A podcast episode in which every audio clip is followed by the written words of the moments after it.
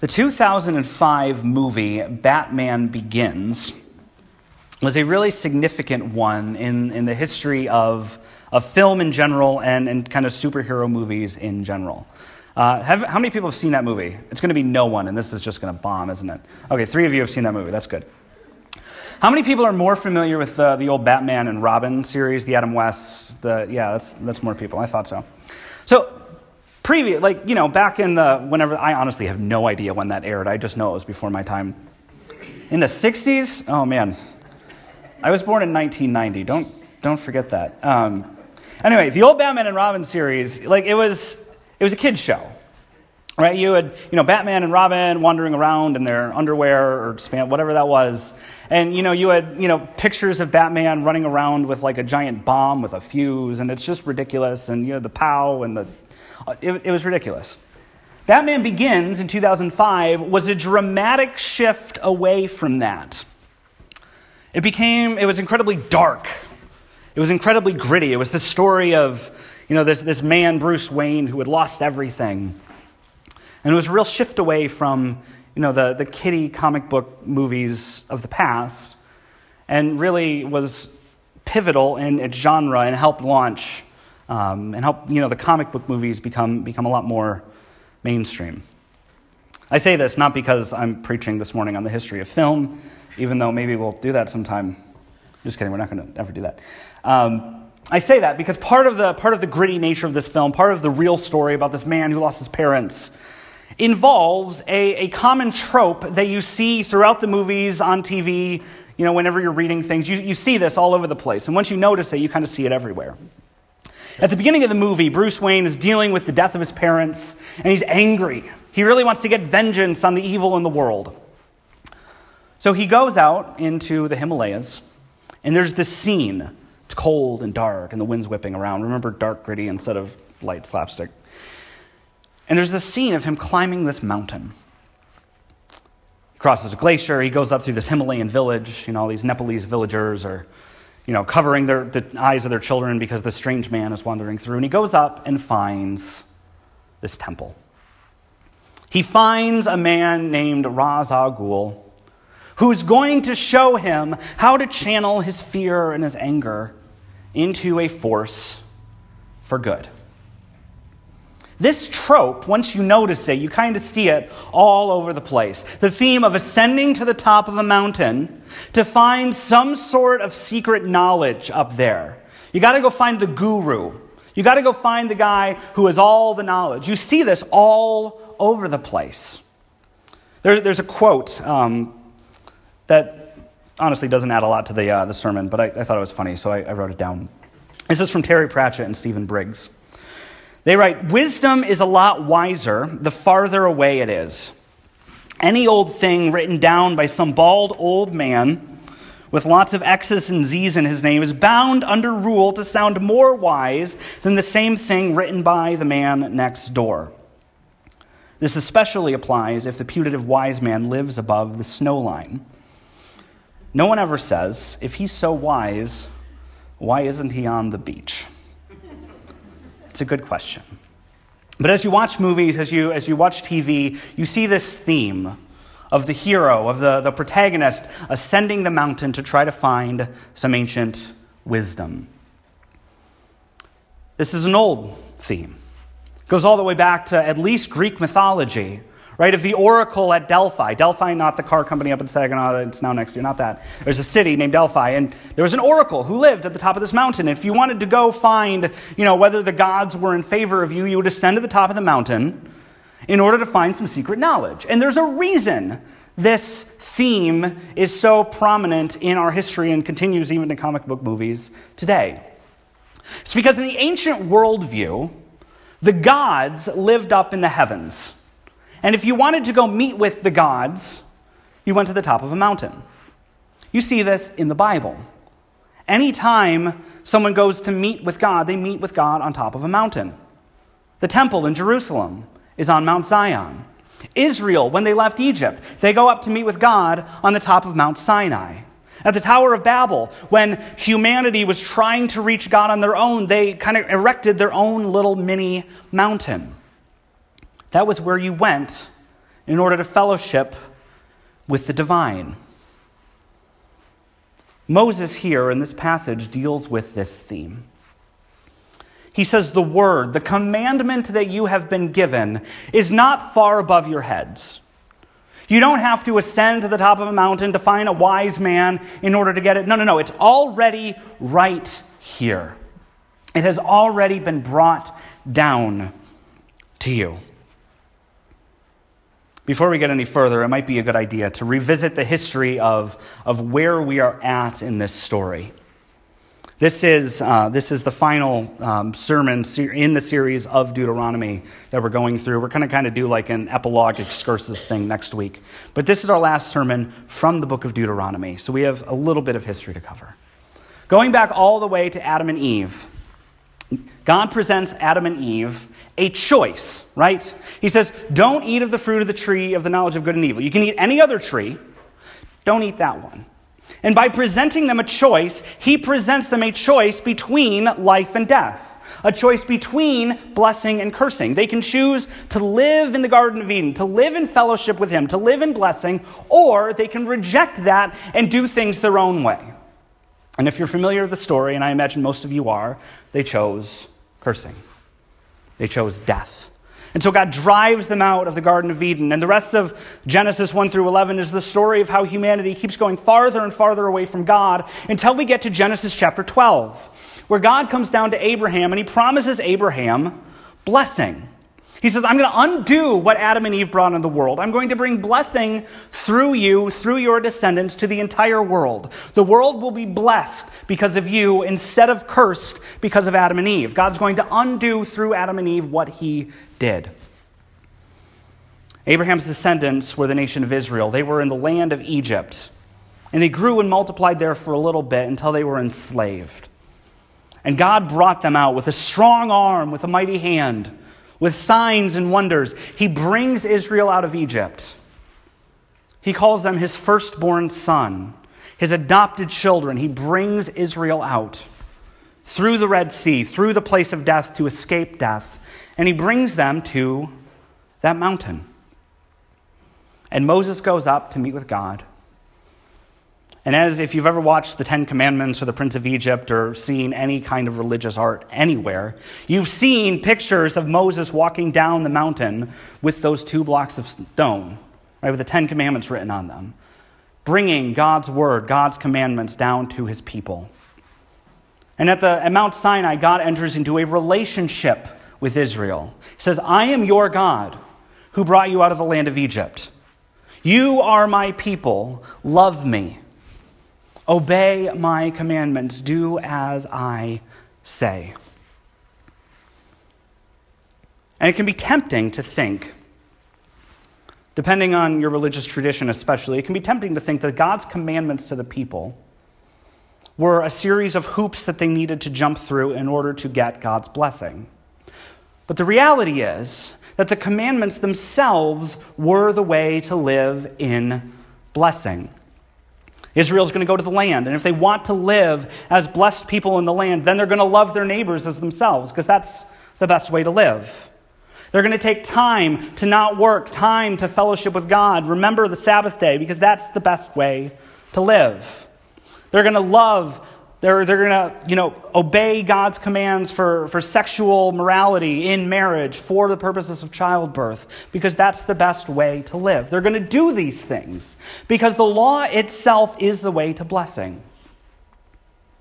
If they will embrace it, if they will keep it, then they will be blessed. The book of Deuteronomy means, the word Deuteronomy means second law. It's a retelling of God's commands to Israel. After God brought them out of the land of Egypt, they were supposed to go into the land in order to possess it, but that first generation didn't trust God, so they wandered in the wilderness for about 40 years. And after all the children had been raised up, who didn't see all of the wonders that God did in Egypt, who didn't really, you know, maybe they were kids at Mount Sinai, but they don't remember much, Moses talks to them. And he retells the law to them. He retells what God has done for them. He retells them the commandments that he has for them. And this speech, as Deuteronomy is ending, is the speech right before they go into the land. And he says this. He says, The word is not far off you. The commandment that, that you have is not some unattainable commandment. You have it right in front of you. You don't have to wonder about what God wants for you. The law that they had, the commandments that they had, were not a divine vending machine. Right? We, we, know, we know what a vending machine is, right? You walk up to a pop machine and you put like five bucks in it, or however much pop costs from a vending machine nowadays. I honestly have no idea. I haven't bought pop for a while. It's been a long time since high school. But you put like five bucks in it, and then it gives you the pop and you, you drink it, and it's a you know, financial transaction. The law is not like that. It's not like we walk up to God and say, here's five obediences. You know, give me five obediences worth of blessing. No, no. The law itself is blessing. And Israel has the choice. Do they, do they walk in the way of blessing or not? Do they follow God's laws or not? But to reject God's law is to reject the way of blessing. It's to bring cursing on them like Adam and Eve did. It's a choice to instead of living in the land and fellowshipping with God there, to be driven from his presence, to be driven out of the land, and to experience cursing. In some ways, this choice is easy, and in some ways, it's difficult. This choice is easy because the choice is clear. Right? As Moses said, the word is not beyond them. The commandment is not, you know, some far off thing that they have to wonder about. They are not some pagan people wondering what the gods want and, you know, trying things. Oh, should we try sacrificing a virgin? Should we try doing this thing? Should we try doing that? No, no, no. They don't have to wonder about God wants. They know what God wants. They have it in the book that God gave them, in the tablets that Moses brought down from the mountain. They know what God wants. So, in, in one sense, the command is easy. But in another sense, it's difficult. Moses says in Deuteronomy chapter 10 that in order to keep these commands, the people of Israel have to circumcise their hearts. And without getting into the gory details, circumcision is a cutting away of something. So when we think about our hearts being circumcised, it's a weird thought process, right? But that's, that's the biblical view of things. When we think about our hearts being circumcised, we think of the dead flesh in our hearts, that which is black, that which isn't getting any more blood flow, the pride, the arrogance, the selfishness that we have. And in order to keep God's law, that sin, that sinful nature has to be cut away. And in Deuteronomy 10, Moses tells the people, circumcise your hearts so that you can keep this law. But by the time we get to Deuteronomy 30, verse number 6, this command is for the people of God. Or this promise, excuse me, is for the people of God.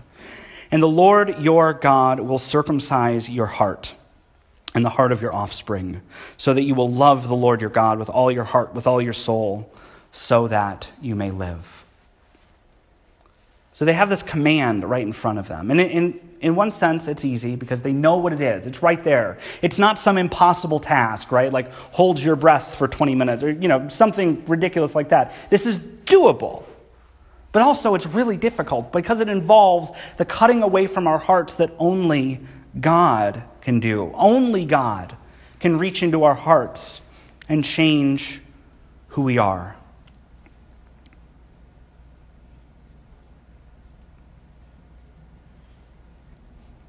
There's a phrase in this section that I think is, that I think is really interesting. And that comes at the end. Therefore, this is verse 19 choose life that you and your offspring may live, loving the Lord your God, obeying his voice and holding fast to him. Here's the phrase For he is your life. He is your life and length of days, that you may dwell in the land that the Lord swore to your fathers. One of the temptations that the Israelites would face is to, you know, read the book of Deuteronomy, see all the laws that are, you know, may seem really in depth, may seem really inane, and think that those are the point.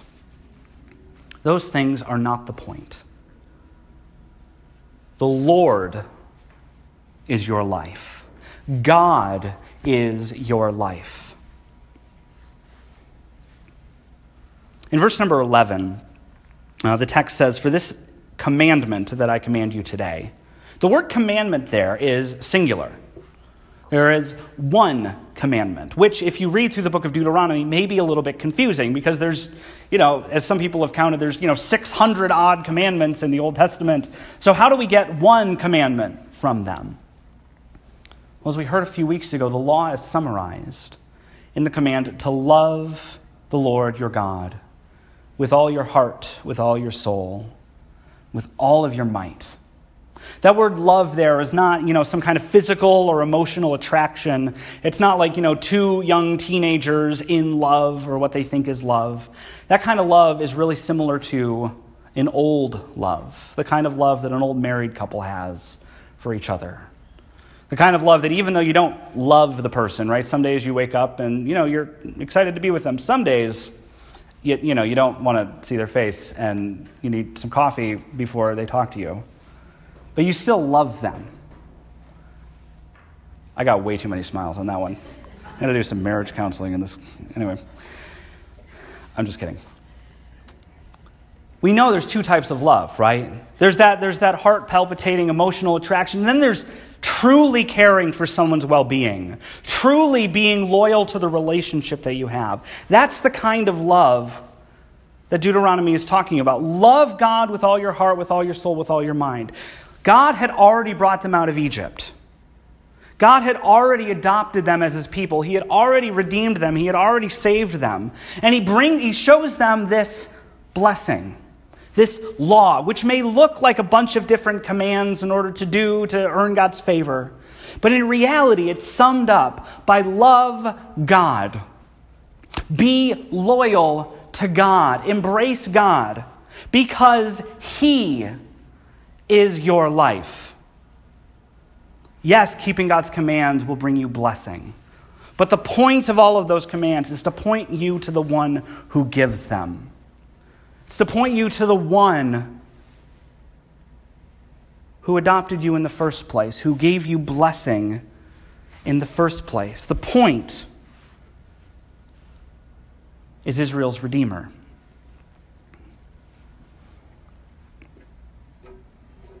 Earlier in the service, we read uh, from Romans chapter 10. Maybe a familiar passage to you, maybe not. But Romans chapter 10 quotes this, this very passage, and it applies it to Christ. Moses tells the people the word is not beyond you. It's not up a mountain. You don't have to climb a mountain and you know talk to Ra's al Ghul and learn kung fu in order to you know gain the secret knowledge or anything like that. It's not you know in the sea so that you have to go out into some abyss and fight a sea monster for it or anything like that. It's not any of those things. It's here. And in quoting this passage, Moses applies the word to Christ. He says, Christ is not in heaven. Christ, the Word of God, right? The speech of God, the Word made flesh, He's not far beyond our reach so that we have to wonder about Him. No, He came down to this earth. The Word became flesh and dwelt among us, and we beheld His glory. The Word did not stay in heaven. The Word is not some inaccessible thing for us, but Christ came down, the full revelation of God, the law completely fulfilled, came down, lived a perfect life, died the death, not that he deserved, but that we deserved. And he rose again from the dead, not in some metaphorical way, not in some way that, oh, he lives within our hearts. No, no, no, no, no. He rose again from the dead, literally and bodily because he is the Word of God made flesh. Paul says we don't have to go down into the depths, into the abyss to try to bring Christ back up from the dead because he's already come back from the dead.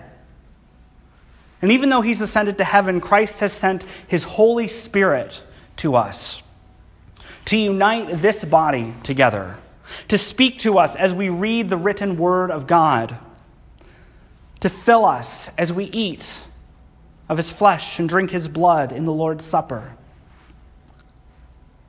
Christ is accessible to us, he is not far off. He is here for all who will call upon him. As ancient Israel was preparing to go into the land, they were faced with a choice. A choice put into very, very clear terms by Moses. He said, You guys have the choice to choose life or to choose death. You can obey this law that you've been given, or you can reject it. It's the same choice Adam and Eve had in the garden. You're going to obey God, disobey God. It's the same choice that we have. It's in some ways an easy choice. We know what we have to do. We have to believe. In some ways, it's a difficult choice. We can't actually do it unless God changes our hearts. But the choice is right here nonetheless. Do we follow Christ or do we not follow him? Do we live our own way or do we live his way? Do we embrace our Savior and have faith and trust in him for our salvation, to forgive us of our sins, or do we reject Him and try to go our own way, try to find our own way to God? The choice is right in front of us. The choice isn't a one time thing either. I'm not suggesting that, you know, oh, you made a choice when you were 15 at church camp or in confirmation or whatever it was. I, I chose to follow God and now I'm good. The choice has been made, so now, now I'm in.